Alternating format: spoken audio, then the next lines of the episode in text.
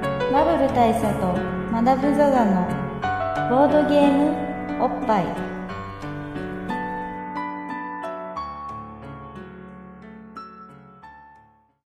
バブル大佐とマダム・ザ・ザのボードゲームおっぱい毎回ドイツ直送のボードゲームカードゲームを一杯ですぼんやりざっくりご紹介しております MC1 のバブル大佐です MC にマダム・ザ・ザですじゃあ新年明けまして おめでとうございますはいおめでとうございますは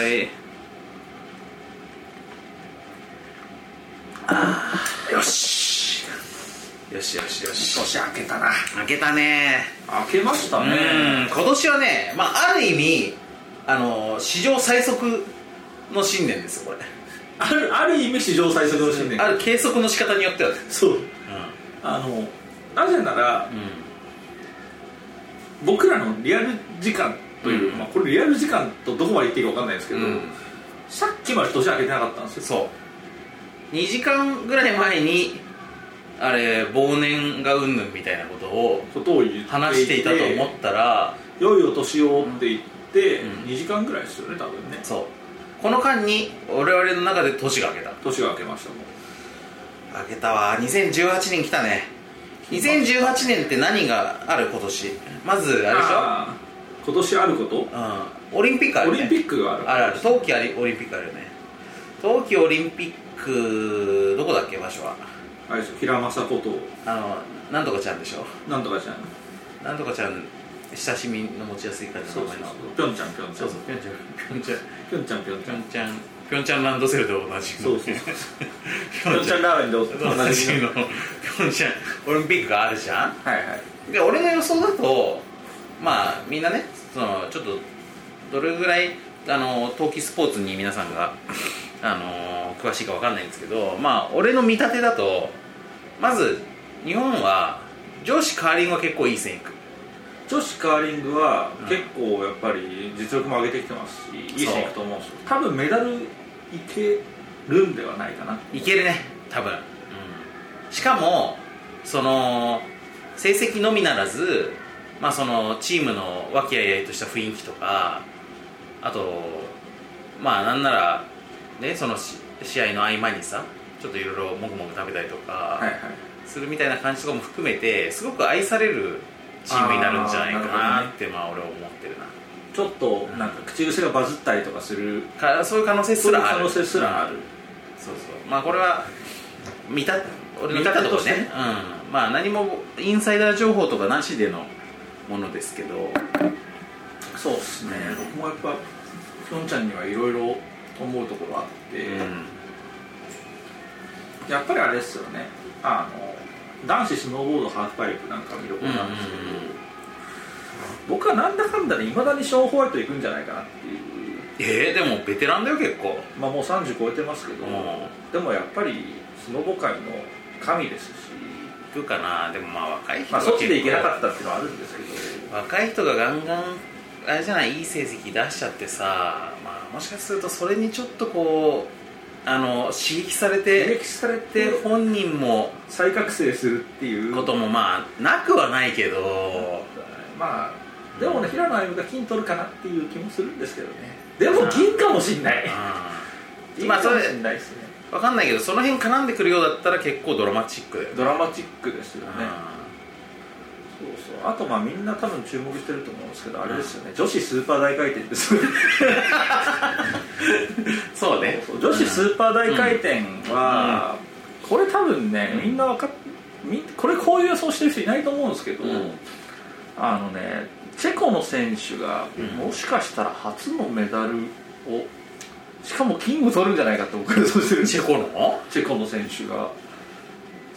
そんなことあるかなそうしかもスノボと二刀流のねスーパー大観点そんな注目して たんだマダムそうスノボと二刀流の選手が多分ですけどしかも借り物のスキー板で そんなことになったら結構な騒ぎまですよさねかの1位をかっさらうんじゃないかっていう気がするんですよなるねほど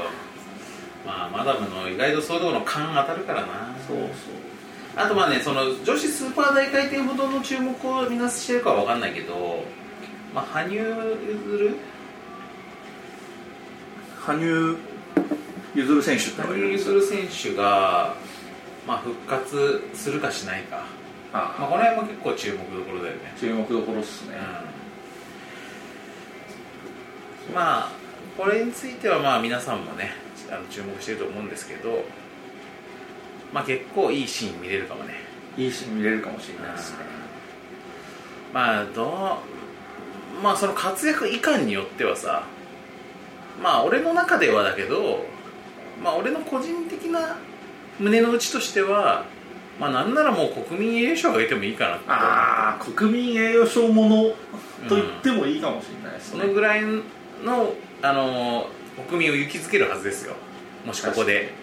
あの大復活を遂げるようだったらそうっすよね、怪我にも苦しみましたしね、うんまあそれがまず今年のね予想としてはあるじゃんあります2018年起きることも、起きること、うまず五輪で日本が大活躍するんじゃなかろうそうそうかまあ、史上最多クラスのメダルをね、取れたらいいなってかなうん、でも史上最多っつっても長野オリンピック女子団体パシュートもいいとこ行くんじゃないか なみんな大注目だと思いますけど、うんまあ、これ全部当たるようだったらもうね我々すごいですよブックメーカーととしてねそうですうね、んまあ2018年ですと何がありますかねあと2018年ですか、いろいろモンハン出るねモンハン出ますモンねハン出るねモンハン出たらどうかなマダム改装買いそうですねマダムは前作までもガンガンやってるもんねガンガンやってますね多分買うと思いますし今年は本作はずっと狩猟笛を使ってるんでしょうねあもうそれは心に決めてるんだそうそうそうそうきっとそういうことになると思うんですよね俺はもうモンハンは実は結構ゲームとしては苦手意識があってもうポータブル2ぐらいから買っ買ってないんですけどそれ以来ないんですけど、今回はもしかするとふと思って買っちゃうかもね、あ買っちゃうかもしうん、れない、買っちゃうかもって感じするで買ってみたら意外と細かいシステムも改良されていて昔遊んだ時のあの七面倒くさい印象と全然変わってい全て然変わっていて全然楽しめる可能性あ可る能性がある可能性を感じてるねでディシディアと迷ってこっち買ったけど正解だったみたいな風な気持ちになりにそなうる可能性もある、まあディシディア買う可能性もあるけどねはいありますそねんな感じはしてるなあとまあ今年あとまあちょっとあれですねその今年のまあ先のことばっか話しててもあれですけど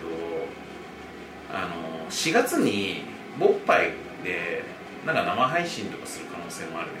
ありますねね、まあ、未来の話なんてあれですけど、うんまあ来年のことを言う違う違う今年か 今年だから 今年のことは言ってもね全然鬼も鬼も真顔ですくすりとも笑わないことでピクリともしないんですよまあそこに関しては一応具体的なことを皆さんにお伝えしておきますと、まあ、前回のねあの忘年の会を聞いてくれた人はもう何を今更というまあ話かそうもしでれすねないんだけども、まあ、一応繰り返しますと4月15日はい日曜日日曜日、えーお昼の2時から14時から14時から14時から夕方の、えー6時まで18時まで18時まで、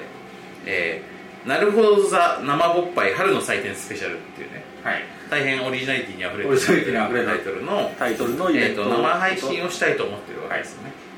でまあその配信媒体がが、えー何なのかっていう未のはまだ決めてないんですけど、まあ、それはツイッターとかでどうせどうせまあみんなみんなね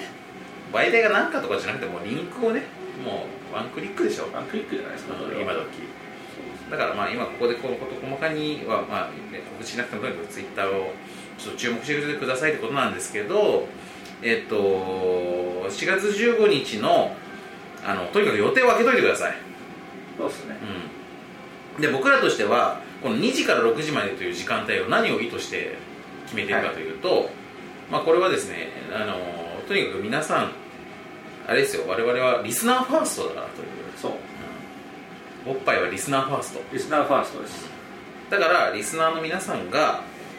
お昼をちゃんと家族と食べて、そうですねあるいは一人で食べてうんまあ、一人でもよい友達でもよい彼女とか彼氏でもよいとにかくお昼を食べた上ででまた夕飯までの間暇な時間まあ暇な時間ですね暇な時間あるでしょ日曜日そうそうそううんやっぱ我々ぐらいの,、うんあのマーケティング力のあるうん人間になると、うんちゃんとあのやっぱターゲットっていうののペルソナも考えてますからうんどんなペルソナを想定してるんですかもういっぱいリスナーとしてまあやっぱり日曜の昼間は、えーまあ、競馬中継を見るか、まあ、シーズンだったら野球を見たり、うんうんうん うんそう、まあ、相撲を見たり、うんつまり暇ってことねそう そういうことそういうこと暇してる人のペルソナをまあ我々そうはでテレ東の昼間とかはなんか本当に あの頭に入ってこない番組やってるなと思いながら、気づくと4時間経っていましたみたいな人をターゲットにしてるわけですで今日何もしなかったわそう今日何もなかったなーって言いながら、サザエさんとかを見る明日仕事かっていうねっていっうていう風になるでしょみんなそうそうしょっちゅうでそれを我々がそうなんとかしようってんだからそうそういうことですよ、う我々が心の隙間をうシュッとやろうっていう話なわけんです心の隙間か、まあ、あるいは時間も時 間を時間の隙間をお埋めしようっていう応援しようなっんてでいう話なわけですよだからまあそういうふうにね、あのー今日何もしなかったわってなるなるか、あのー今日充実した日曜日だったなって思うかもうこの予定をちゃんと今スケジュール帳に書き込むかどうかどうかでで完全に光と闇ですから分かれますよねそうそうバキッと分かれちゃうで逆にそのスケジュールちゃんと開けてた人がどういう楽しいことがあるかってことをまあ説明しておくと、はいまあ、この「なるほどザ・生ぼっぱい春の祭典スペシャル」って何かというとですねえっと去年生配信するっつってできなかったボードゲーム王選手権の時の俺たちの懺悔懺悔まずに懺パン悔パンを出してましてだから今そういうことでもう時間を埋めてやるっつってんだからみたいなこのこのこの態度ねこの態度ねこの態度からはちょっと想像もつかないぐらい我々反省してましてそうですねまあそれは出さないんですけど表にはまあそうそうそうそうやっぱりあの失礼だからいやそうかな逆逆だ逆だ逆逆だけどまああれですよ顔で笑って心で泣いてなんですよ俺たちまあそうっすよねだから、まあ、出さないんですけどでも、まあ、その反省した結果、えー、と生配信しようとで、えー、と生配信つってもさ別に俺たち生主でもないし YouTuber でもないから、あのー別にお前らのねそんなおっさん面なんか見たくもねえわと声だけ聞かしとりゃいいんじゃボケと、いうふうにね思われる方もいらっしゃると思うんですけどそこはねあの俺たちのこのむさ苦しい顔が見たいかどうか別として生だからみんなさあの同じ時間にさ集まって集まってっていうかまあそれぞれのうちだけど、 まあもう電動上で集まって電動中で集まってであのー酒とさつまみを用意してねそれで乾杯するじゃないですかでまあそうおっぱいといえば乾杯すりゃいいんですよそうおっぱいといえばあのー一杯やりつつぼんやりざっくりドイツのゲームをドイツ直輸入のゲームを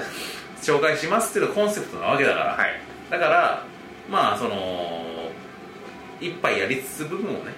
みんなで共有してやればいいんじゃないかとそうなんですねねそうしたらもううまい酒うまいつまみ、えー、気の置けない配信配信 気の置けないはい気の置けないリスナーたちリスナーとねたちと気の置けない配信者そうとそうねあと MC とねっていうのがあればもうね人生他に何がいるかとそういうことですよねうんねうまいうまい酒うまいつまみいい女いい女いい男いい男 ええ女いい女いい女いい女そして気の置けない気の置けないリスナーたリちスナーたちですよってことね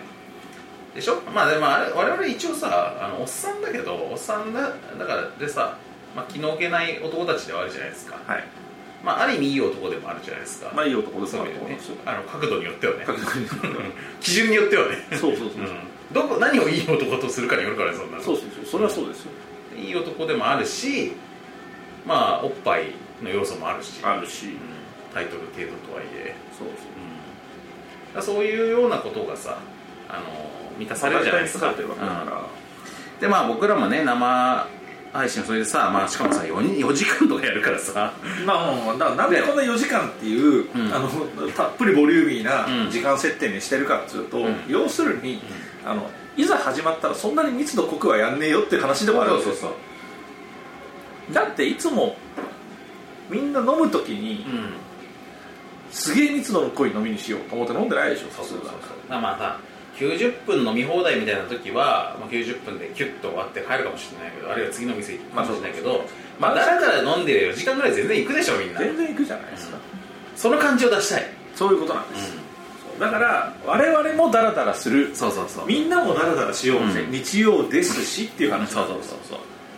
でしかも、まあ、映像もあるからねいつもと違って我々の顔なんか見てもしょうがないかもしれないけどまあいろいろ映像だからこそお見せできるようなななんかまあちょっと軽いネタとかもいろいろ用意しておきつつ、まあ、それについてはねなんかこうワイワイキャッキャはいやっはいて、してあとやっぱ我々 YouTuber への憧れもあるから、あそれねだからやっぱ、うんそう生配信で、うんあの大佐が鼻からメントスコーラを、おうみたいなことだったらはいいかはもしいれはいはいはないいしそういう今更なネタをいろいろやっていく本当に今更のやつを YouTuber ってこういうのやるんでしょみたいな そうそうそうまあでもこれを足がかりに我々がね YouTube 界に踊り出るみたいなことまあない話じゃないよねない話じゃないない話じゃないそう往年のネタだ けを武器としてね何週か遅れの YouTuber としてね 始めるってのもありだしあとまああれですよあのーそうだ告知の一環ですけどあのー事前にね Twitter 上のあのー DM で皆さんから2つ募集してるものがありまして、はいまあ、1個は普通のお便り普通のお便り、普通まあおたそう普通オタですでこれはまあ我々に言いたいことあのー読んでほしいことであるよ何でもいいですあるいは、うんなんか独り言と かとか悩んでいるこそうとそうこんな面白いこと考えたんですけど、みたいなやそうつそうとかそうそうあと愛の告白、うん親への感謝あなんでしょうねあのまあ政治的主張をーうん主張えー自分であることの証明、証明うん俺が俺であることの証明そうですねんまあ、そういうのあとをはそう支配からの卒業とかそういうやつを送ってもらえれば まあまあまあ 多分適切なものは読みますそうそうそう多分そんなに来ないから送ったらすごい確率で読まれるまあ読まれます、うんそうただわあの一応こっちの独断でこれは読まんとこうみたいなのはあるかもしれないです、まあそうだねあまりにもね公序良俗に反するものとか、そうね、そうとかあの本当になんかもうただただただ安倍政治を許さないとしか書いてないやつとかは読まないですだねあのやっぱポリティカリーであることに対して我々も結構なコリコレクトネスをねそうそうあの保とうとするからちょっとその辺は考えますけど我々やっぱ中道を行く人間なのでまあ政治利用ね勃発の政治利用今回の政治利用は避許けさないとれいけなないいねし、あとはやっぱりあのあまりにもフェミニズムに反するものとか、うん、うんそういうものもダメですまあ我々結構なフェミニストで有名ですからね、有名ですから、うん、ボードゲームおっぱいでたポッドキャストやってるぐらいだからね、そうですよ、うん尊重がそこにあおるっぱい主義ですからそこはまああの大事にしていきたいと思いますけど、まあ本当は怒られそうですけ ど、まあそう 逆だけどね逆ですけどであと,、えっともう一個でそれは普通のお便りね、でもう一個はえっ、とおすすめのおつまみ乾き物限定おすすめの乾き物で、えー我々は乾き物パーティーをやるそうそうそうそうあれねなるほどザあ春の乾き物パーティーっていうっこてというんはでもよかったね、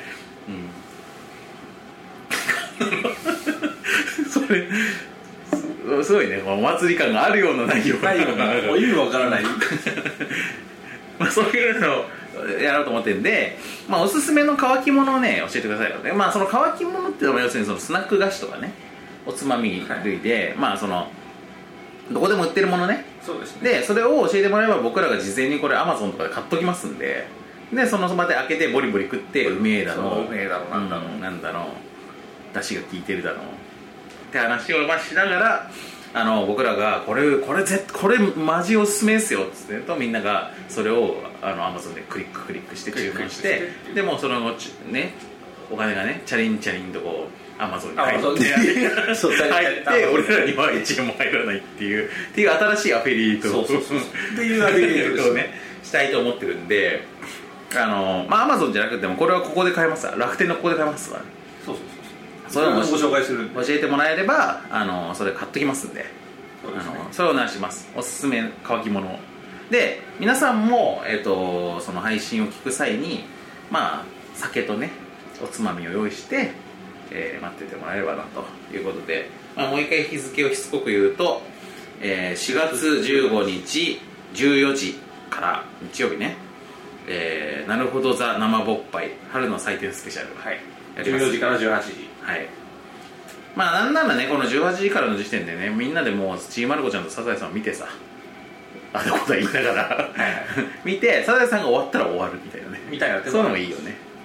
まあ多分我々はあのおそらくだけど配信上からサザエさんとかが流れちゃうといろいろ権利的にやばそうだかだかららあれでしょそれそのものを流さなきゃいいんでしょそれそのものを流さなきゃ大丈夫じゃん俺らは見てるんだけどさそうそうそう見てる俺らが映ってるまあでも環境音としてまあちょっと聞こえるぐらいはいいでしょまあぐらいは大丈夫じゃだないですかねまあっていう我感じ々がいかに爆笑しながらサザエさんを見てるかっていうのそうそうがそう別のことになりますだからみんなね、まあ、みんなもだってサザエさんとかはね本当クロートだと思うんですよみんな、まあそうっすねそうだから本当そういうのを見ていくっていうかね全然すみませんあうのリスナーの方にはあんま伝わらない話なんですけど、うん最近僕と大佐の共通の友達がマスオさんのモノマネの練習を始めてるん ですよマスオさんとアナゴさんの会話の練習やってますよねあれさなんでやり始めたんですあれかさあれ使わせてもらいたいよね使わせてもらえないんですけ どでもまあ変な話我々と同年代の、要するにもう中年にほぼ両足突っ込んだ人間が、うんある日突然あの練習始めますマスオさんとあれ本当意味わかんないよな意味わかんないですよねちなみにこの男は前、あの突然自撮りに目覚めてうん、うんあのおっさ んおっさんなんですけど自分の顔を自撮りしてはものすごい加工して美少女にするっていうのにめちゃめちゃハマってる時期もあるんですけど、うんあれどうして始めるんですかね美少女とか美少なんか美形にもしてたよね 美形にもしててあのしまいに はしまいには美少女化してたんですすごいなんかモチベーションだよね何なんですかね、うん、このだってそのさマスオさんの真似とかってみんな知ってると思うんだけどある程度ねそうですよねなんだけどただしてるだけじゃなくってあのし まずシナリオを用意してそれでなんかこうみ短編ラジオドラマみたいなのを撮ってそれを我々には公開してるからね そう録音して公開してるんですよでシナリオ募集とかして でまた友達がそのシナリオを書いてね、うんなんかちょっとおもちょっとしたミニコントみたいなやつをさ 作るわけですよ何なんだろうなあれまあでもやっぱあれ見習いたいなと思って、やっぱりあの何もないところからうん自分の中で面白を作り出してそうそだれねに邁進していくっていうのはあの現代社会を生きる上で必須のテクニックだなと思って、うんそこはねあのかなり尊敬するところですよあれだってでもどこにでもできるもんねそうそうあれ多分ああいうのを生み出していかなかったら一生楽しいことをん生み出し続けられる刑務所の中にいてもさまあちょっと自撮りの加工はできないけど、うんでもマスオさんとアナゴさんのミニコントに関してはできるできたら残声せ残せ声ながい出れば残せるからでも他の某の人たちにも聞かせることできるしねそうそうそうそう、そこでねだって刑務所全体 で大ブームって可能性もありますからしかもさオリジナルを見ることができないからさだんだんだんだんこうオリジナルから離れていってもわからないっていう確かめることができないみんなが似てる似てるそうそうそうそう独自の進化をしていく可能性ガがラパゴス的な進化をしていく可能性ありますよね、いいよねそうそうまあその話はどうでもいいんですけど、まあそんな感じでねサザエさん一つとってもまあ面白いじゃないですかそうまあそういうことで、まあ、そういうのをね、うんだらだら楽しみながらのの、ええー、4時間のーなるほどザナゴおっぱい、春の祭典スペシャルをやろうとということないうことんででございますはい、という、まあ、告知めいたことも終わったところでじゃあまあこの新年なんで、まあ、新年ってさ本来はこれ新年ってどうやって始まったかっていうと,、はいえっと忘年の会を取るじゃないですか、はいで取った後に俺とマダムはまあ年末年始、まあ、別々に過ごすじゃないですか、はいで、えっと久々に会った時に年末年始こういうことあったわみたいなはい話をしていたのがまあ新年の始まりなんだよね始まりですよねうんでも今回この忘年と新年の間って、まあ、二時間都合2時 間だし一緒にいたじゃないですかそうっすまあでも今年明けてから、えーまあ、2018年始まってから我々がなんかどんな感じだったかなっていうのをかまあだから、うんえーっと2018年の3月ぐらいまでの間そうに何が起こるかそうそう我々にっこの辺をね話すといいんじゃないですかねていう話ですよねしかもさいつもよりもさ、まあ、言ったらそのさ新年のエピソードのあの尺が長いから尺長いですねねだからいろんなことあるはずなんだよねいろんなことあるはずなんですよだからまあ多分話題には書かないんじゃないかと思うんですけどまだまあ例えばどんなことがありそう何がありそうかっつうとまずあの実の兄に5年ぶりぐらいに会うっていうのが多分あると思うんですよねもう5年そうまあ長らく音信不通で連絡送っても帰ってこないみたいな状態だった兄とひょんなことからなぜか偶然連絡が取れて、う、えーその流れで数年ぶりに正月兄が実家に帰ってきて、えー一緒に正月家族全員で顔を付き合わせるっていうことが起こるんじゃないかなん家族全員集合だじゃんそうそうそうそうそう5年ぶりの起こるんじゃないかなっていうのとうあでまあそう多分うちの兄貴の体重はおそらくいまだに1 7 6センチ4 7キロぐらいなんじゃないかなっていうのとあと多分ですけどん軽いんだねまあそうそう相当軽い紙みたいなやつなんですけどあと多分ですけど僕ね、怪我すると思うんですよ、あらそれそんなこと言うと不吉なんじゃないですかうんまあ、不吉なんであんまりこういうことは口に出しちゃいけないと思うんですけど多分ですけど2月の頭あたりに左足に肉離れを起こすんじゃないかなと思います肉離れってまあ聞くとまあ痛そうだけど、まあ、ちょっとしばらく安静してれば治るかなみたいなイメージがありますが実際のところそのマダムのま肉離れっていうのはどのぐらいのもんなんですか、まあ松葉杖が必要な感じのやつだと思うんですよ、まあ、つまり比較的本格的な、まあそう比較的多分1ヶ月経っても完治はしていないタイプのものなんじゃないかなはいや本当さまあ俺今これ未来人視点で話しますけど、いあの未来から来たえ視点で話しますバックトゥーザねバックトゥーザバックトゥーザフューチャー的な感じで話すといや本当に大変そうだったねえ大変そう大変そうでした僕大変そうだった、松葉杖を担いでる僕が大変そうでしうたん、なんていうかこうあ肉離れってこんなにひどい怪我になるんだって思ったねそうっすよう多分ですけど僕が体操と会うのっておそらく肉離れをしてちょっと経ってるから、ん、うん、松葉杖片方だけで済んでる頃じゃないかなあその前は両方使ってたんだ両方使わないといけない時期っていうのもあったんじでゃあその頃はもっともっとだからピークはもっとあったとピークはもっとあると思います、そうそう多分ですけど僕がボルダリングをやってる最中にグッと足に力を入れた瞬間に何者かが後ろから俺のふくらはぎにプラバットを全力で当ててきたみたいな感じの うんパーンっていう音を感じると思うんうんでうんすよでおそらくびっくりして壁から落下して周りにいる友達に 「誰だ!」っていう目を向けると思うんですようんそして周りがみんなきょとんとした顔をすると思う んですよ誰かがいやでもそれって本当にそういう感じ衝撃を感じるのそうですあの本当にだから一番近いのは多分そのプラバットで思いっきり叩かれた感じ足を足をでパーンっていう音が聞こえた感じですそれでじゃあ何実際そのさ肉がさどうなのなんかこ断裂っぽいですよなんかいろんな形があるっぽいんですけプチンと切れたってど感じなの多分切れたってことだと思いますね筋断裂ないし筋座傷みたいな言い方をするらしういいでやすけーもう考えるだに痛そうだねどただね痛みよりも驚きの方が強いので魔法でなんか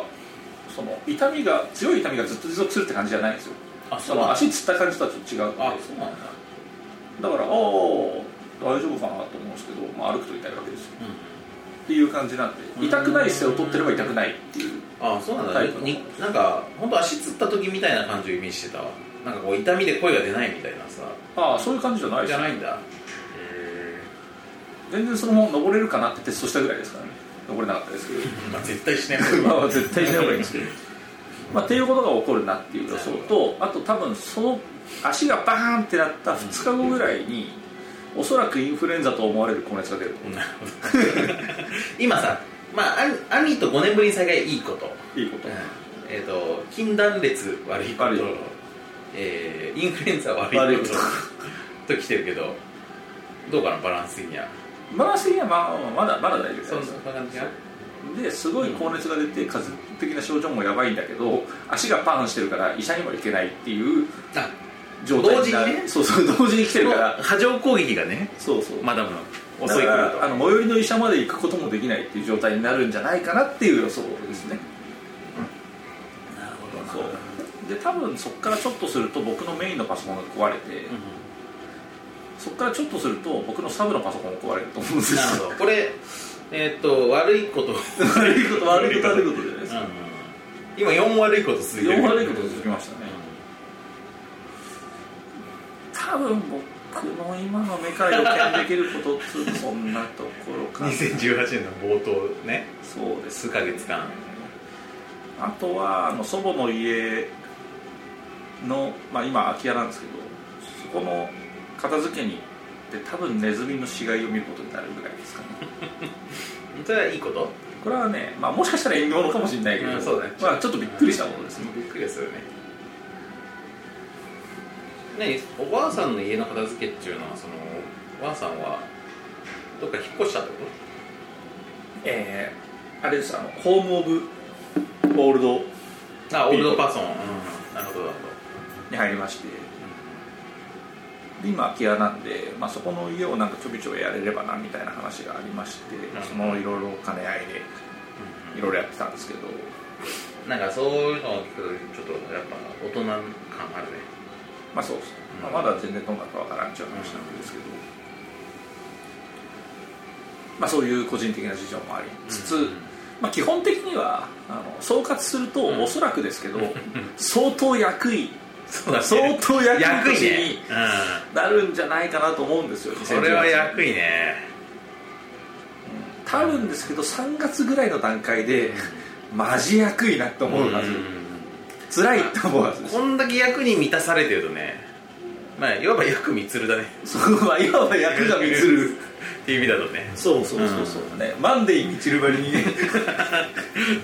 役満つると呼ばれても過言ではない感じだねになると思うんですよでおそらくそれがゆえにうん忘年の収録とかもめっちゃ遅くなると、なるほどそういう事情だったそういう事情もならまあしょうがあっなていかなってみんなねそんなぐちゃぐちゃな状態なのにおそらくですけど仕事も忙しいと思うんですよそうだね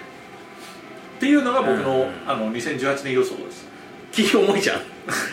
全然重いこれからの数ヶ月今それを乗り越えた後だったらまだマシだけどそう乗り越えた後だったらわかりましなんですけどこれから今からそれ来るなって相当気が重いです重いねそっかなんかちょっとその話聞くと申し訳ないようなあれだけど俺の最近の一番のトピックとしてはさあの、まあ、これ未来人視点でもお話し未来ま人す視けど点のお話とそのもう2月ああれをね2月を終えるぐらいのね状態で話しますとまあ最まあでもこれ正月っぽくもあるんだけどさ最近の俺のね一番の注目コンテンツの話していいいいっすよいいですかいやあのね「ごっぱい」でもいろんなコンテンツをおすすめしてきましたけどまあ結構いろいろマニアックなもんもあったと思うんですよえでここに来ても究極のねマニアックコンテンツに俺はアクセスししたわけなんですけど究極のマニアックコンテンツそうですねあのネットフリックスっていうさ、まあ、動画配信サイサービスがあるじゃないですかありますねあれにさあの「男はつらいよ」全話ある んだわ善はあるのあるんだわめっちゃあるってことじゃないですかであの「男はつらいよ」シリーズっつってか書いてあったからね、そのタブをね見てねひらちょっと開いてみたらさなんか全48作品って書いてあるわけよ、はいはいね、そのバーって並んでてでそういう並び方になってるやつって普通さテレビシリーズとかなわけよそうっすよねねでしかも48ってちょうど1年分ぐらいじゃちんょうどそうっすねであ4クールえこれ男は辛いよのテレビシリーズかなって思ってみたら、まあ、この一本一本が当たり前だけどに二時間映画なんでね 2時間切るの1本2時間としてはまあ約100時間ありますねそうでホラーちょっと、まあ、俺今まで男は辛いよってものをほとんどちゃんと見ていくことがなかったわけはいはいまあもちろんその金曜ロードショーとかさやってんのをさたまに見ることはあるけども、えでまあ寅さんが何者なのかとは知ってるけどあのあんまちゃんと追っかけたことがなくってちょっと俺もここらでいい年になってきたし、うん、男は辛いよちゃんと見るかと見るか思って、まあ、見始めたわけですよそしたらねあれはね流行る流行る流行る売れるあれはあれは売れるあれは売れる、まあ、なんなら国民的な作品になってもおかしくないぐらいのチャームがあるねチャームがあるあるあるあの虎次郎という男にはあの虎次郎という男の魅力がやっぱすごがいやばい、うん、見たことある男がな強いいってですよなんかこう途中のやつとかだとかだったら多少見たことある全然ないだまあでもマダムの方が勤労で勤労でチラッとまあマダムの方がちょっとちょっと年も下だしより金曜ロードショーでもやってないっていうかやってまあまあやってても釣りバカ日清の頃にもう移行しちゃってると思うんだよねだいぶ、うんでまあだから俺もねなんかまあその全然寅さん世代じゃないんですけどで48作品あるからさどっから見ようかなと思ってまあその別に見なきゃいけないこともないんだけどなぜか見なきゃいけないと思った俺は、はいはいどっから見ようかなと思って、まあ、評判のいいやつ俺をなんか評判評判のいいやつをかいつまんで見るべきか、まあ、一番最最新作みたいな一番最後の方のやつを見るべきかとかって、まあ、いろいろ思ってるっていうさあのーまあなんとなく一番最後のやつを見てみたんだよはいはいはい最後どうなってんだろうと思ってなるほどでそしたらそれその一番最後にや位置してるやつはあのー「虎次郎ハイビスカスの花特別編」ってやつで、はいはいで見るとそさのタイトル聞いたことあるなんかね有名でしょなんか聞いたことある感じがするからまあ多分これなんか名作なんだろうとしかも特別編つってるからまあ多分なんかこう作り直したやつとかなのかなと思って見たら、まあ、そうしたらあのー吉岡秀隆がねあのー寅さんのことを回想するシーンから始まってはいで僕にはこういうおじさんがいますとでなんかこう今もうどこかで旅してるのかなとかっつって これで昔寅さんの身に起こったことをなんか回想しだすわけよはいはいであこれこれもうさては渥美教師死んでるわ死後だ なそうでしかもなんかその子に出てくるなんか操縦編みたいななんかさエピソードもさあこれなんか名作く せえ名エピソードくせえと思って名エピソードっぽいっていうのが、なんとなく聞いたことがあるリリーさんって人が出てくると思ってでこれこの体裁だって総集編みたいで見ちゃダメなやつだと思ってもうみんなやめたんだけど途中で止めたわけかそうやめてでああじゃあまあこの感じだったら、まあ、最後こうなるっていうのは分かったんだけどでまあ逆にねそれも結構いいなと思ってさなんかこう要は完結編みたいなものがなくって寅さんは今もうどっかで旅をしているとはいはいいうことで終わったんだなっていうのもそれはでもいいいいでしょ切り口ですよね、うん、なんかなんかいいなと思寅ってさんらしいっていうでがぜんちょっとモチベーションが湧きましてこれはじゃあやっぱり1作目から見ようと思って見たわけですよいっちゃういっすね あと47作ある そうで1作目を見たら1作目がさまあだからねみんなね寅さんの48作さ見てらんねえよって思うと思うんですよで俺も48作まだ見全然全然見てないんだけどもとりあえずね1作目見てみればいいよ、はい男はつらいよ無印のなんでかっつうとこの1作目の男はつらいよ1作目でちゃんと完結してるから話ああなるほどもうまあそりゃ そうですよねそう続くだけで作ってないからそのつもりで作ってる終わるつもりで作ってるからちゃんと話終わってるしちゃんとちゃんと始まって終わるから寅さんがもうほんと20年ぶりぐらいに、あのー実家をね家出同然で出ていた寅さんが浅草柴又に帰ってくるっていうね葛飾柴又に帰ってくるっていうところから始まるわけですよだからもう本当にあのーなんつうのちゃんとちゃんとキャラクターのね紹介みたいなところから入ってで、あのー妹のさくらと再会してさってとこから始まるわけよでまたこのねさくらが可愛いんすよなるほどこれねびっくりするよ倍賞千恵子 まあそっちへ行こう倍賞千恵子まあ美人女優ではあるまし、そうまあ、大女優なんだろうけど可愛いって思ったことないでしょまあさすがにないでしょさすがにないでしょこれねマジ可愛いんだよこの時のはい1作目の「バイオチェコ」可愛くってでねおしゃれなんだよしかもはいでしかもねなんか丸の内でコンピューター関係の仕事してるんだよ マジそうでちなみにこの「タトラさん1作目」ちなみに俺あの俺との関係性でいうとこれいつ頃公開されたかっていうと俺が生まれる10年ぐらい前な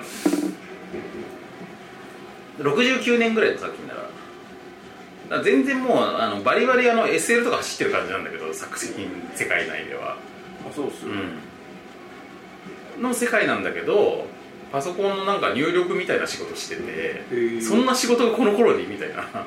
だから多分当時一番先進的なそう仕そ事うそうそうだから多分一番イケてる仕事に一番おしゃれなあのー、うん若い女性としてついていてそれででまあそれとあの虎次郎の対そう比そうがそうそうそうそう、まあ、その時点でもうすでにアナクロなその寅さんとの対比がねあるわけなんですよなるそうでね寅まあで俺男は辛いよにねあの興味を持ったきっかけね歌なんですよどっちかっていうとほどうん俺あの主題歌好きなんですよはいはいはいでよくカラオケでも歌うのね なのに見たことないなのに見たことなかったからでもこの世界観が好きってことは好きなはずだと思ってでだからまあ見たら面白いんだろうなと思うのはずっと思ってたんだけどなんとなく踏ん切りがつかないでいたのをネットフリックスで見かけてみたわけだよであの歌の中で、まあ、あの歌の出だしってね「あのー俺がいたんじゃお嫁にはいけぬ」ねはい分かっちゃいるんだ妹よ」と言って言うわけよだから妹が寅さんみたいなのがまあいるせいでねまあいい縁談もなくずっと実家にいてでなんかいろいろ迷惑かけてるんだけどみたいなな人情話だと思うそういうシリーズだということはまあ知ってたわけよこれでなんかまあ寅さんが実家にいつも毎回旅に出てなんかいろいろ旅先でいろいろあって戻ってきたらあのさくらたちがいるでいう話だと思ってたんだけどなんと、まあ、見てるとこの1作目でさくら結婚するんですよあお上に行ってるそうだからこれもう歌しか知らなかった俺のねはいはい はい驚きなるほどねあそうなんだえよっていうだからおお行くんだお嫁に ってなってだからつまりこの主題歌も1作目の内容を歌ってるわけ なるほど、んそれをずっと使ってるそうそうそうそう1作目の中では確かにそういう話がメインなのよなるほどうんまあさくらのだから兄さんが帰ってきて、まあ、今まで天外孤独で、まあ、一応親戚のおじさんおばさんに育てられてはいるんだけど親もいなくって兄弟もいないってことで苦労してきたとでなんか昔だからさ見合いとかしてもあのやっぱ親がいないからっていうのってかなりマイナスになるわまけあねそれはそうですよねね、でそこにちゃんとその後見人的な兄ちゃんが帰ってきたからじゃあ一丁目見合いにも俺が一緒につついてってやるわっつってついてった上でなんかそのそういう敗訴がさあのーその会社のさ上,、は上司とかに紹介されたすごいちゃんとしたうちの人たちと見合いしてる中でなんかその虎次郎がいろいろ下ネタとかをはいはいかましまくって、 これで破談になるみたいなさまあそれも本当にひどいんだけどまあそういうエピソードがまあいあの語られた中で、まあ、ちゃんと結婚もしてでなんと 最終的に子供まで生まれてそのさくらのとはいはいその旦那の間にさで寅さんはあの自分自身は失恋してまあそうさくらと旦那のことはくっつけたんだけど自分自身は失恋して傷ついたまままた旅に出ちゃうと。はいはいうんっていう感じの話でさでまあ結構俺驚いたわけよ終わってんじゃんとだからね全然この1作目だけ見てもね全然面白いしでしかも今はその時にあっって思ったのがそういえばさっき吉岡秀隆が僕には虎次郎というおじさんがいますっつってたわとあの子だってそういう話になるわけそうそうあいつじゃんこの赤ちゃんみたいなってなってまあいきなりその最初と最後を見たっていうさ、はいはいこの円環がね閉じた状態でであの始まった俺の寅さんライブなまあこの後はねこの後の作品を順番に紹介していくとまあいい加減そのまあいいちょっとなんかああの寅さんおっぱいになっちゃうからあれですけど、うん、でまあねとにかくね一作目はとにかくみんな見てほしいなるほうんさすが山田洋次監督のね あの力が本当に演出力とかもすごくって普通にギャグが笑えるんですよ、どうんうん、だからねなんかまあとにかく喜劇としてとにかくよくできていてでまあもちろん人情話としてもいいしでまあ1作目が面白かったとで1作目面白かったけどまあこれが一体いつパターン化していくのかだからさ寅さんがさその振られたりとかするのも1作目の時点ではさあの予定調和じゃないわけよ、まあそうですよねね、だから本当にちゃんとあの恋愛のエピソードがなんかこううまくいくかなって感じで語られてでも振られるからすごく傷つくわけじゃんでこれがきっといつからか予定調和の様式日になっていくんだろうけどこれがいつそうなるのかっていうのがまあまたあるしさでそう思って2作目まあきっと2作目は作られるつもりじゃなかったんだけどあの1作目が売れちゃったから作られたんだろうなと思ってこう見てみたら2作目も面白いわけよ、うん、でまた1作目となんかついになるような話になっていて1作目はだから妹の結婚っていうのがメインになってるんだけど2作目はね、まあ、ある人の葬式がメインになってるねはいつまりまあ生と死ですよ、なるほどうん、っていう感じのついになる話になっててとかっつってまあ寅さんねいちゃんちゃんと面白いちゃんと面白いちゃんと面白いでまあこれおまあ俺マニア気質だからさなんかこうそうなってくると寅さんってそもそもどうやって始まったのかはいいやっぱ調べるじゃないですかで調べるとさまああのーアニメ版とかねいろいろあるわけよアニメ版あるんですかアニメ版ね98年ぐらいに作られたえーアニメスペシャルみたいで2時間で、まあ、1回だけやったやつがあるんだけど、まあ、アニメ版も見たりとかねでさらに寅さんのこの劇場映画としての「男はつらいよ」の1作目を作られる前にやっぱりテレビドラマ版があるのよあーでそれは白黒なのねでその白黒時代の「男はつらいよ」を見てで見てみるとまあそのせなんかこう設定も微妙に違ったりとかしてさでさらにその白黒時代の「男はつらいよ」よりも前にそのプロトタイプになってると思われるなんか「男はつらい」ってやつがあるんだよそう男は辛いよ知ってる とねいいですでそれはそれは寅さんがあのトラックの運転手ででまたちょっと違ったりとかして、まあ、全部渥美教師なんだけど、うんそういうなんか寅さんサーガのさやっぱりつながりがあったりとか、でそもそもその劇場版がじゃあなんで作られたのかって、まあ、これウィキペディア調べたんですけどどうもあのあでもまあそれもう実際に見たんだけどさそのあのテレビのうん最終回もテレビの最終回であのー寅さんがねなんかハブ酒で人儲けするっつって沖縄に行くんですよはいはいでハブに噛まれて死ぬのね でそれででこのこのこち亀的な終わり方がこれ完全にそれここちそこち亀じゃねえかって思って、まあ、考えたらこち亀も明らかに寅さんまあまあの影響を受けているわけなんだがでそのでむしろ本本家っていうかそのこち亀により近いのはそのテレビドラマ版の方のノリだなと思ってで最終回で寅さんがそんな感じでひょんなことから死ぬんだけどその終わり方がどうもすげえ不評だったらしくって、はいはいさすがにふざけんなとか でなんかこうもっとちゃんとしたあの語り直しっていう感じで作られたのが「男はつらいよ」の一作目なんですよねだからもうあのその時点でねもうねあのリブートなわけよなるほどね、うん劇場版の男は辛いよがもうすでにリブートだうそうだからなんかもう寅さんのキャラクターとかなんとかいろいろこういろんな環境とかがもうだいぶ構想が固まってる状態で始めて、はい、じゃあ一回練られた後だからそうってそいうのはそあうるそわうけですねただ葛飾柴目たを舞台にしてであのー団子屋が舞台になってたりとかああいうのっていうのは劇場版からっぽいよね、だからなんかつまりその下町人情みたいなものっていうのはもともと要素としてあんまなかったのだかはいはいまあそういうことになりますよねらそういう、まあ、でもそれがやっぱ絵的にさすごく映画映画映えしてさいいわけですよみたいなねなるほうんまあ、というのがまあ最近の俺のだから去年はね俺ね FF ドラクエの年だったと言えるんですが今年は寅さんの年になりそうだなど早いなと思っているところですね、ねうんまあこの後ねまだ40すぐありますからね、まあ これは果たしてどこまで見ていけるかわからないけど、うん、 長いっすからね週1が週1で年末うん、そうそうまでいけるかどうかがそうだねな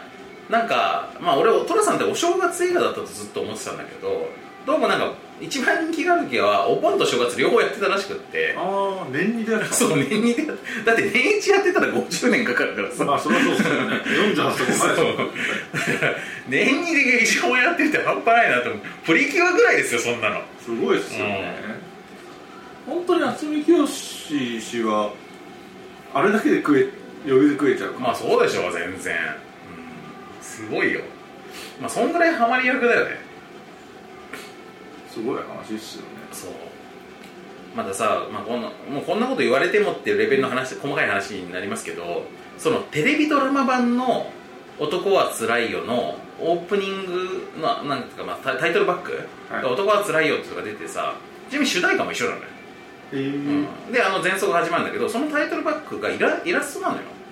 で結構まあしばしば変わるんだけどもその最終回で流れるタイトルバックの寅さんの顔のイラストがすげえ俺に似 てんのてか俺のミーに似てんの ああなるほど俺の顔に似せたまあ、任天堂の Wii の任天堂のあアバのター DS とか Wii とかで使ってるあのアバターの Mii あるじゃないですかスイッチとかに、はいはいの俺がずっと前から使ってる Mii があるんだけどそれとすげえそっくりだなあーでも別に俺と渥美博士は似てないのよまあでも系統近いですよまあマダムよりは近いかもしれないねだから俺俺から任天堂の Mii のアバターを通して通してで渥美清のイラストになって渥美清になるやってモーフィングそうがそ使うわそれうるやつ 可能だからそれを見てさそれもだからまあ俺もその嫁と一緒にそれ見ててさあーっつって 自分がいたみたいななって、まあ、この俺の寅さんに対してのねはいはい共感と愛着が深まがる増すとまあそんなうんそんな感じかな2018年お気楽だなこの人もこの人の2018俺ね今年今今39なんですよ俺で今年40になるんですけど、まあ、トラさん見ててまあもういい加減俺もこのトラさんとかに感情移入できるようになってきちゃいましたなと思ってちょっと去年はソードアートオンラインの劇場版見てたのに 思ってたらあの作中でさトラさんがさ38になりましたっつって言っててさ年下そう年下 年下だったなるねえそれは共感できないとうんねそっいやかートラさんなんトラ年下だよまあ最初はね まあその後何十年もやるからさあれだけどそう、うん、まあだからぜひ皆さん見てくださいよそれでねあの倍賞さんがいかに可愛いかっていうかに可愛いかっていうところうをん目の当たりにしろとまあ、てあれはテレビドラマ版そう白黒のテレビドラマ版の時には桜役は別の人なんだけど、まあ、その人ももちろんその当時はすごく美人だとは思うんだけどもやっぱねキャラが全然違うんだよねなんかねもうちょっと下品なのよなんかまあ悪く言うと、うん、やっはぱねこの、あのー映画版の桜のやっぱあの品のある感じちょっと頭良さそうな感じがねまあ本当にオタク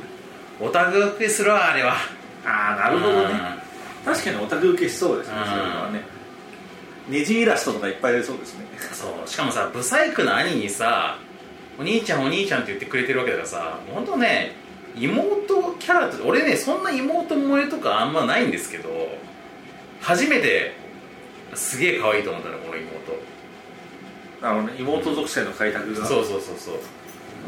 あれルーツだな全ての妹属性のルーツだよ、ああなるほどねうん、だって69年だからね妹属性の母ですね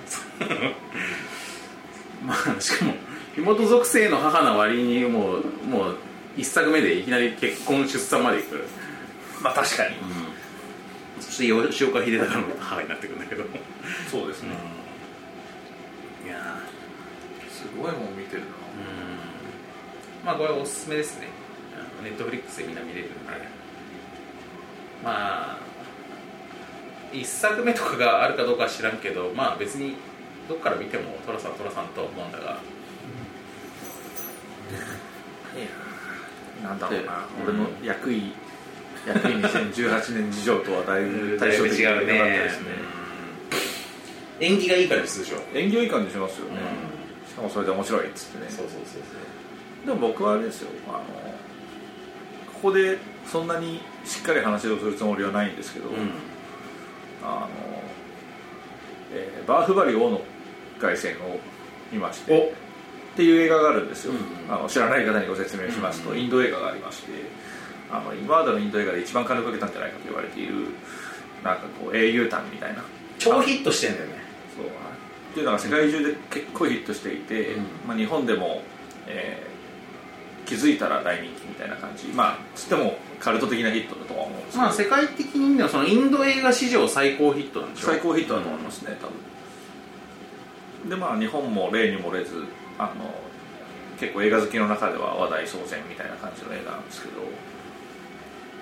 まあこれが大変良かったのでその僕の役員2018年の中にもあの一縷のきらめきがあるとしたら、んそれはバフバリーであるとあれほんとめでたさめでたさすごいもんねものすごいめでたさなんですよね、まあ、もちろんなんかお気楽みたいな感じではないんですけどでもバウフバリもさ、まあ、に特に2作目のタイトル「王の凱旋」っていうそうまあ、日本タイトルなこともあってまあ男が故郷に帰ってくる話じゃないですかそうですねトラさんトラさんなるほどねあと確かに主役の魅力というところにすごく大きく置いてるという意味でうんは、まあ、トラさんとバードバリの違うところはバードバリの恋は成就しまくるってことだね、まあそうですねうんあとまああの片やそういうなんかいろいろ失敗を繰り返すのに対してバファリとにかく本当に真の王なのそうだで、ね、やることなすこといいこと起こるみたいな感じなのでうんまあ完全にいい男だしね完全にいいう男んいや本当あれはもう俺たちが見てもうほっていううほっていう感じだし、うんそうあれね見た直後本当あの自分の自己紹介の尊敬する人の欄はバファリにな るなるなっていう感じするんですよ そうだねうんまあまあなトラさんあんま尊敬しないもんな本当クソだからな と妹に対してのあれがなんですけどバファリを、まあ、バファリ親子2代の話なんですけど特に親父の方はね、うんすごく尊敬できるそうそうあのそうそう2世代の話なんだよねそうそうそうでまあ1が親の話2がこの話っていうようなしシンプルな分け方でもなくってではなくて両方に両方の話が両方に両方の話入ってるんですけど、まあ、この話はねなんか、あのちちょっとょっと熱が強すぎるんでベッド取りたいなとそうだねバーグバリ会をやりますよとにかく本当人生の中でも結構上位に入る映画だったのでいま、未だにだから、まあ、それは結構、えーとおそらく2018年かなり最初の方に見ることになると思うんですよ僕は、なんですけどこうそこからずっと僕の心にこう火を灯し続けている作品となるでしょうなんかさこのああやっていきたいなっつって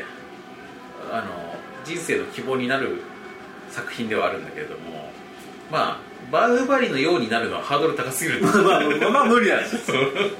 そうそうそうあのほぼほぼ神話だからそう そうだねなんですけどやっぱりこうあのなんていうんですかね善なるものというか、良きものを見て自分のここメンタルが回復するみたいな効果が僕の中ではあってそうまあ王清廉な王を見習って俺ももうちょっとちゃんとしようみたいなのをなんかちょっとこう自分の気持ちがクサクサしたりとか嫌なこと起こった時に考えてるのがここ数ヶ月うんだからだいぶプリミティブなさ本当原始宗教のようなさそうですねね感じだよねゆ勇気づけられ方がだからまあもしかしたらダメな人には全く思ってダメな可能性あるんですけど、あのまあというバフバリの話はその辺にして、バーグバリの話はまたちょっと時間を取ってやりますかそうっすねう、んまあ、っていうね2018年の展望というかまあこれまでにあったことですよそうですなうん2018年そのそれより後のことはちょっと俺たちもちょっとまだ分かんないねまだわかんないっす春以降のことはちょっと分かんないけどまもだうん陣痛液が足りてないっていう、やっぱ我々もね神ならざる人の身ですからそうなんですよね、あんま先のことは分かんないけどなまあでももうちょっとこう上向きにうなってほしいっすん、うん、運気がそうだねまあ役いからね役いからね厄年でもないのに相当役いから子供がいくと生きてられるかわからないのでそうだねでもまあバズバリとか見てるとやっぱ晴れいい気持ちになるでしょそうですね、うん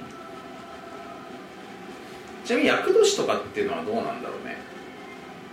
どうってういやなんかこう厄年だったりとかするの前あ前役とか僕は全然違いまさす後役とかさああ全然違う僕は全然違います多分女性だと僕ぐらいの年齢があの役年ドンピシャぐらいだと思うんですけど、まあ俺も全然そういうの詳しくないんですけど、まあ全然気にしたこともないしなんか適当におみくじとか引いたら別に悪いことじゃなかったんですけど、うんまあでも一方この役者ですからまああれじゃない年の頭にそういうのが集中してさ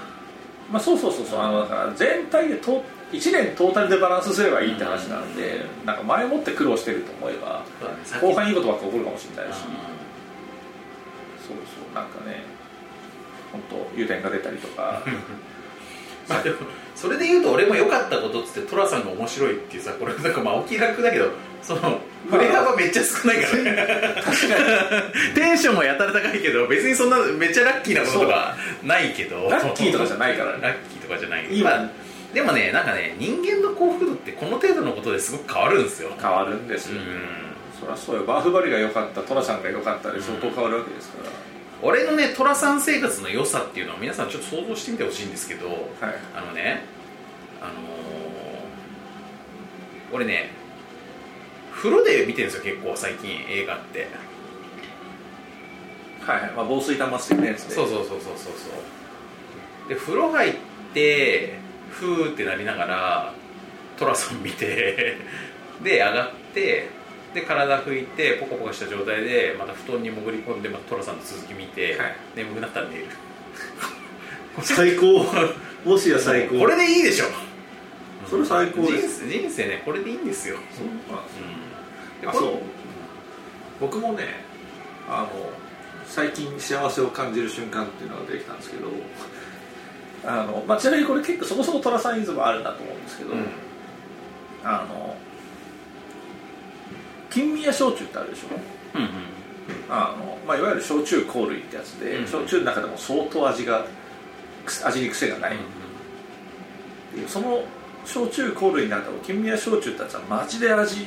の主張がないんですようんなんかほぼ無色透明な無味色透明なアルコール分が入っているものうんみたいな感じでアルコール独特の臭みもなんかちょっと薄い気がするみたいな感じがする、でまあ、とにかくあの悪いものにすると味がぶつかりにくいってやつなんですけど、あのまあ、家にこれを常備しましてでこれを、まあ、普通のなんかこう炭酸水とかなんかまあちょっと贅沢したペリエだったりゲロルシュタイナーだったりそういうあの天然由来のん炭酸水みたいなやつで割って飲むと、まあ、一切味のしないチューハイが出来上がるんですけどそういうことだよねこの一切味のしないチューハイを、うんあの 日がな、まあ、日がなってことはないな、まあ、あの毎晩毎晩飲んでいるという このこすごくないそれの この限界ある中の結結構レベル高いなと思った今そうそう かなりやばいやつでしょこれ、でもこれ要するにあのアル中の行き着く先ってここだろうっていううんなんとなくのイメージあるじゃないですか、うんまあ、鬼殺しとか飲んでたりとかもそうかもしれないですけどでも基本的に全く味のしないチューハイをうめえうめえって飲むようになるともう相当限界だなっていう予想だったんでだってさまあでもどっちかってさアルチューが飲んでそうな酒ってさなんか臭そうじゃんどっちかっていうと、まあそのまあね要はそのうわってこう普通の酒嫌いな人からするとうわ酒臭みたいなさものをに方にだんだん行きそうでど度数もだんだん高くなってってさそういうのとは随分違う方向だよね、まあだからそうそう本当にあのなんだろうねまあ水を炭酸水を飲んでるのになぜか酔いますっていう、この状況の気持ちよさに最近目覚め始めているのでこれは相当やばいんじゃないかとでもねあのこれ幸福感はあるわけまあ効果ある酒だからねそうそうそう そうなんだけど酒飲んでるっていう感覚は薄いし俺ちょうどさそのさその風呂入った後とかさまあその寝ながらねあの寅さんとか映画見てる時に、まあ、枕元に置いて飲んでるものって炭酸水なのよはいでなんかこううち結構そのウィルキンソンの炭酸水でまあノーマルなやつもあるけどあのジンジャはいあーりジンますジャー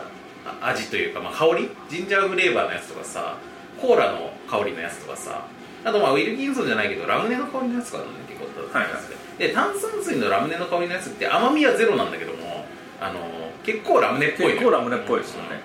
であの辺をもう最近愛飲していてでそれを飲みながらか、まあ、ゴロゴロしたりとかしてんだけど、まあ、それのそれとなんかこうなんかテイストはすごい近いのにだからアルコールフレーバーそう アルコールフレーバーの入ったあとまあ若干のアルコールも入ったうん炭酸水を飲んでる 本当ねすげえなと思ってなんかこうイメージする歌にさで要はさ俺がさその炭酸水飲んでる時っていうのは炭酸っぽいものが飲みたいけどあんまりあ糖分取りすぎると体に悪いしなみたいなことでこれなんかこれでだとまでいいじゃんみたいな感じでそれを飲んでるわけなんだけど、はいマダムの場合さこれ飲めば飲むほどさアルコールが体内に取り込まれるわけよ どんどん取り込まれていくしあのねいやでもこれにこれいいなと思って分かったのは、あの例えばビールとかって、うまあ飲み屋に行ったらとりあえずビールみたいな感じで飲むじゃないですかで僕はハイボール飲んだりとか、うんホッピー飲んだりとかするんですけどあの、まあ、要するになんで昔は俺ビールがあればいいぐらいの感じだったんですけど、うんだんだんとねそのなんかホッピーだなんだってなってきて、あので最終的になんか「いやレモンサワーもうまいんじゃないですか」で普通のチューハイうまいんじゃないですかってなった時に、あのなんでそうなってきたかっていうと、まあ、要するにどんどん味が薄くなってきてるわけですそうだね味の主張がでそれどうしてだろうなと思った時にあの確かにビールとかってうまいんだけど、うん今日ビールじゃねえなっていう気分の時に、今日はビールやめとくか他のものにしようかって考えるじゃないですか、で今日ハイボールかなハイボールの気分じゃないかなとか思うじゃないですか、そこの悩みが一切なくなるんですよ、うん要するに脳死状態で、うん完全にブレインデッドな状態であのチューハイを無味のチューハイを作っておくとこれはいついかなる気分の時でも飲める酒だからさ味を楽しむためじゃないってことだよね味覚ではなくてそう体内に酒を取 り込む飲んでるっていうんう状態が欲しくなったんだなと思あって、飲むっていう状態は欲しいんだだからあれなんだねあのだからあの要するに静脈注射と点か滴じゃダメなわけでねす、うんそうそれに興味はないんですけうど、んあの前はだからあの、まあ、俺酒超好きなんですけど、うんあのまあ言うても味が好うんき酒って嗜好品ですし美味しい酒飲みたいよねっていうふうに思ってたわけなんですけどもう俺そこにいないんだなっていうことに気づいた瞬間ですよ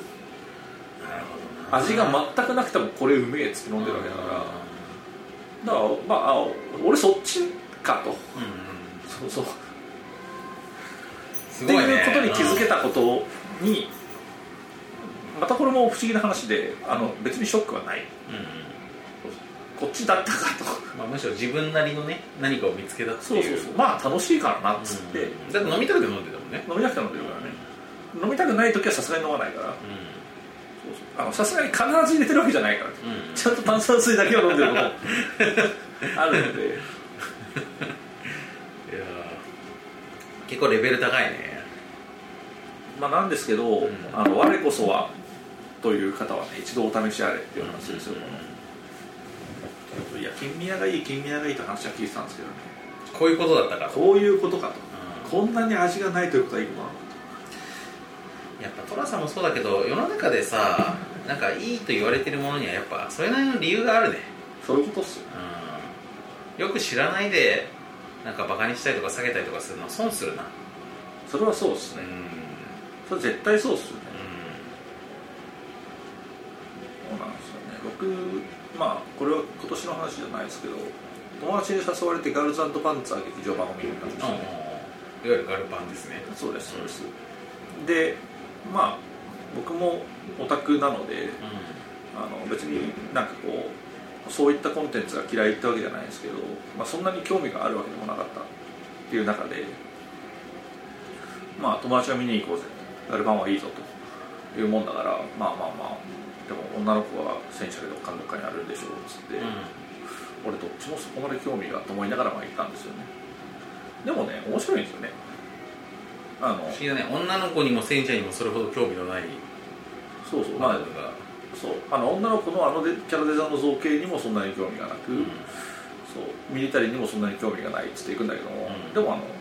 別に興味がないっていうのは、うんあの今後一切興味がないわけじゃないし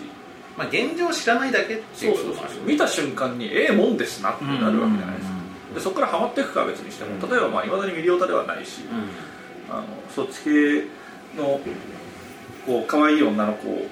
まあ、いわゆるだ例えば親アニメ的なところに、まあ、昔はうんそういう気も結構あったんですけど最近そういうのもあんま見ないし、そこから再燃したってわけでもないんだけど、んでも別に普通に見たらこれはすごいいいっ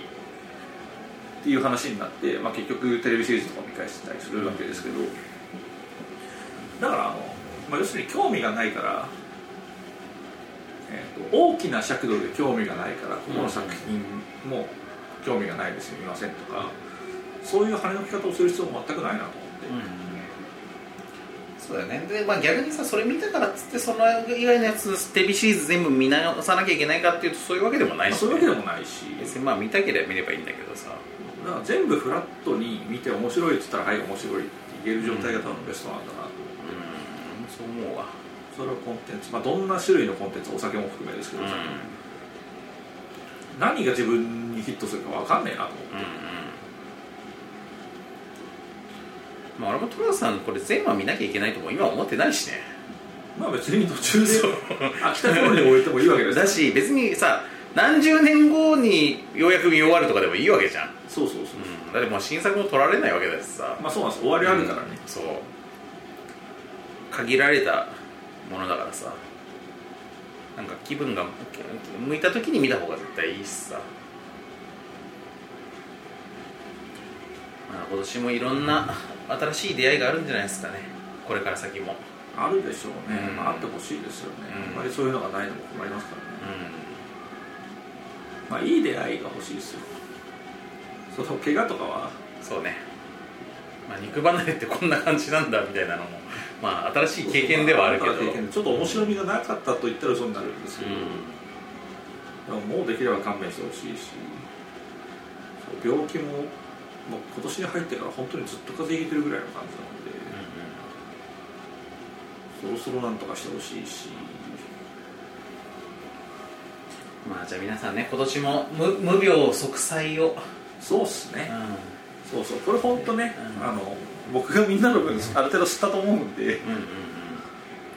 本当今年皆さん無病息災っていうのをね、あの祈願しておきたいですよそうだねみんなのねあのみんなふふ降りかかるものをねそうそうマダムが代わりに代わりに吸ってるから、ちょっとキリストのようだね いいこと言いますね嘘不吉だねまあ不吉だねやっぱあんまキリストのようじゃなくてもいいかもしれないねまあでもキリストのようであったとしても復活はできますからそうだね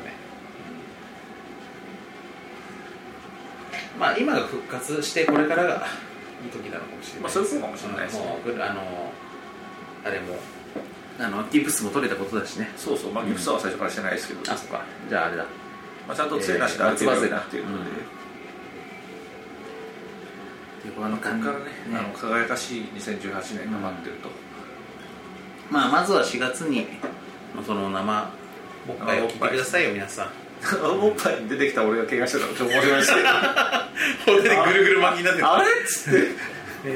てやっちゃいましたわーっつってザ・マミーって感じがするそうそうそうそうダークユニバースマジダークユニバースだわ俺がダークユニバース入りする日も遠くないっていう話になるかもしれないか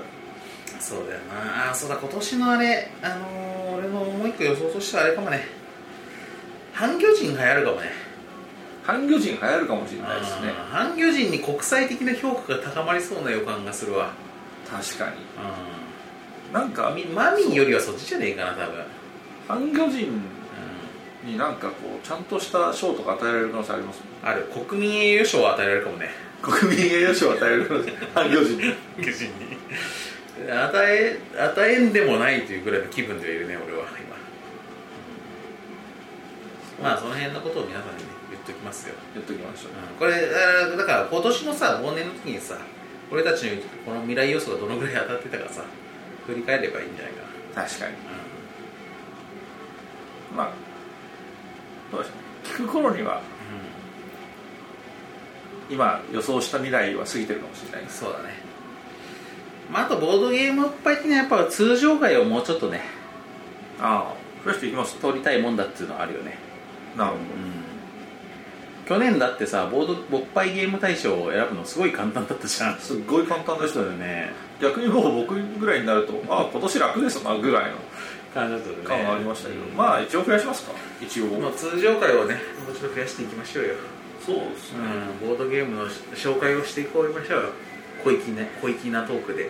小粋なトークでね、まあ俺もまだもうそこそこゲームやってはいるんだけれどもやってはいるんですけどね、うん結構やってるの忘れるんですよね いっつも、じやゃばあいよ撮ねりますかそう明日だね何やったっつっていやなんか最近やったのなんだっそうけな面白いのあったりするんだようみたいなことをよく言うじゃないですか最近ダメっすね廊下だねまあねマダムとマダムとやってないっていうのはあるねそれはそうですねう我々個々にやってるだけでそう個々大にやって差るかとら俺やってることなんてまずないですもんんねやっぱ共通でやってるゲームの方が話しやすいは安いんだけどなかなか共通体験してないしあと共通体験してないから忘れやすいっていうのもあるよねありますねこの間のあれの話しようよってなかなかなんないからね、そうそれはねままだそういうものの回数を増やしていくってのもできればいいのかもしれないまあでそうすだね、うん、おいじゃあ今日はそんなとこですかなそんなとこっすうかね、んじゃあじゃあ、え告知ー、告知えー、えーまあ通常の告知をじゃあまず先に通常の告知はいえー、と我々のツイッターアカウント、えーボードゲームアンダースコアおっぱい、えーでもってですね、えー普段の更新報告であったりとか、えーお便りないしそれのお返事的なこともやっておりますんでぜひチェックしていただきたい、はい、はい、 Facebook もありますけど、まあ、こちらはツイッターをチェックしてればそこまで見なくても大丈夫はいブログもあるけど iTune で聞いていればよし見なくてよし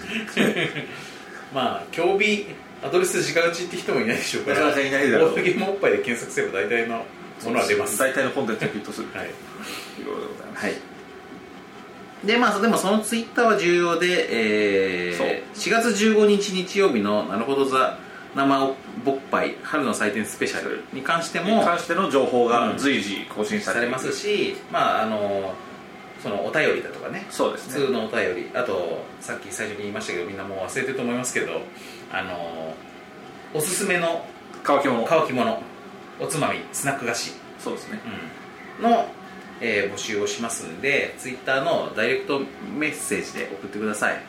あの誰からでも総合フォローじゃなくても送れるようにしておきますんでそうでもしなんかなんか送れねえってなったらあの別にあのリプライでもいいですリプライでも別に 別に隠すことでもないんでそうじゃないんでうん、あのちゃんと拾いますからあのそれをぜ送っといていただいてあとまあなんなら別にこの生配信やるんだったらこういうことやってほしいとかそういうのも送っていただいてもいいですし、うん、あと別になんか我々がいつもやってるように本当にただ自分がおすすめしたいものを我々に投げてきてくれてもいいですよ、まあねこれ面白いよとかねそういうのもありだよねそうそうそううんまあ何でも要するに何でもですよ何でもです普通のお便りイコール何でもなんで、何でもなんで何でも送ってきてくださいということですねまあ、それを読むかもしれないよということですね、我々は今年何年目なのかなおっぱいあ何年あボードゲームおっぱい始まったのいつなんだっけ2010年ぐらいじゃないですか10年か11年かでも泥米より前に始まってるから、まあ、やっぱ2010年ぐらいなんじゃないかな多分そこも8年目とかに入るんですか、ねうん7年目8年目ぐらいのまあちょっとまだいぶ長くやってきておりますがあ我々ミスターは薄いからうんまあマイペースにね今年もやってきますんで皆さん全も部合わせてどうですかね男はスライドの上映時間とどっちがありますかねえでもさ100回ぐらいあるんでしょうちも多分番外編含めたら100回ぐらいあるから、ねえで1回1時間あればまあ男男はは辛い辛いぐらいあるもんねでしかもさまあガンダムの話だけ5時間ししてるとこもあるから、まあ確かにあるからうん男はスライド超えてる可能性あ超えりまてする可能性あるねコンテンツの長さとしては、うんまあだからまそうあそう思うとあれですねあの初めて最近ボッパイ知った人とかが、うん全部聞いたもの相当やばい確かにだからさボッパイたはまさにツイッターとかでいるよねあのリスナーさんうでんなんか初めから聞いてて、うんようやく追いついたとか言ってる人いますけど、追いつくのやばくないですかようやくすげえなとすげえすげえなとう思って、ん確かにねいや結ー大したも構ん時だ間よを吸ってるってことですよね、まあただまあ流しっぱができるからねまあもちろん我々の話聞かないで流しっぱできるからさ寅さんよりもまあまあアクセスは容易だとは思いますけどでもまあでも結構な国益を損なった可能性あいるやなでもさそれでさ何週も聞いてるみたいな人もいるじゃんっていう噂ですけどね、ん本当にいるのかなっていう感じはあります、まあ嘘かもしんないけどいるよすごくないいやー申し訳ないことをしてますねねありがたいありがたいまあ我々にできることは感謝とこれからもまああのクオリティを をあまり高めずに続けていくことぐ らいあまり高めずに続けていくことですぐらいなんでまあ そんな感じで今年もよろしくお願いしますってことですかね、ちょっと今年はあいのあのスタートダッシュがあまりにも遅かったので、うんうんもうちょっとやっていきたいですねもうちょっとやりたいという気持ちはありますそう気持ちだけ表明して、はいじゃあ今日終わりますはいということとしますでは、えー新年も終わりまして、はいえー2018年も改めましてよろしくお願いいたしますよろしくお願いしますさようならさようなら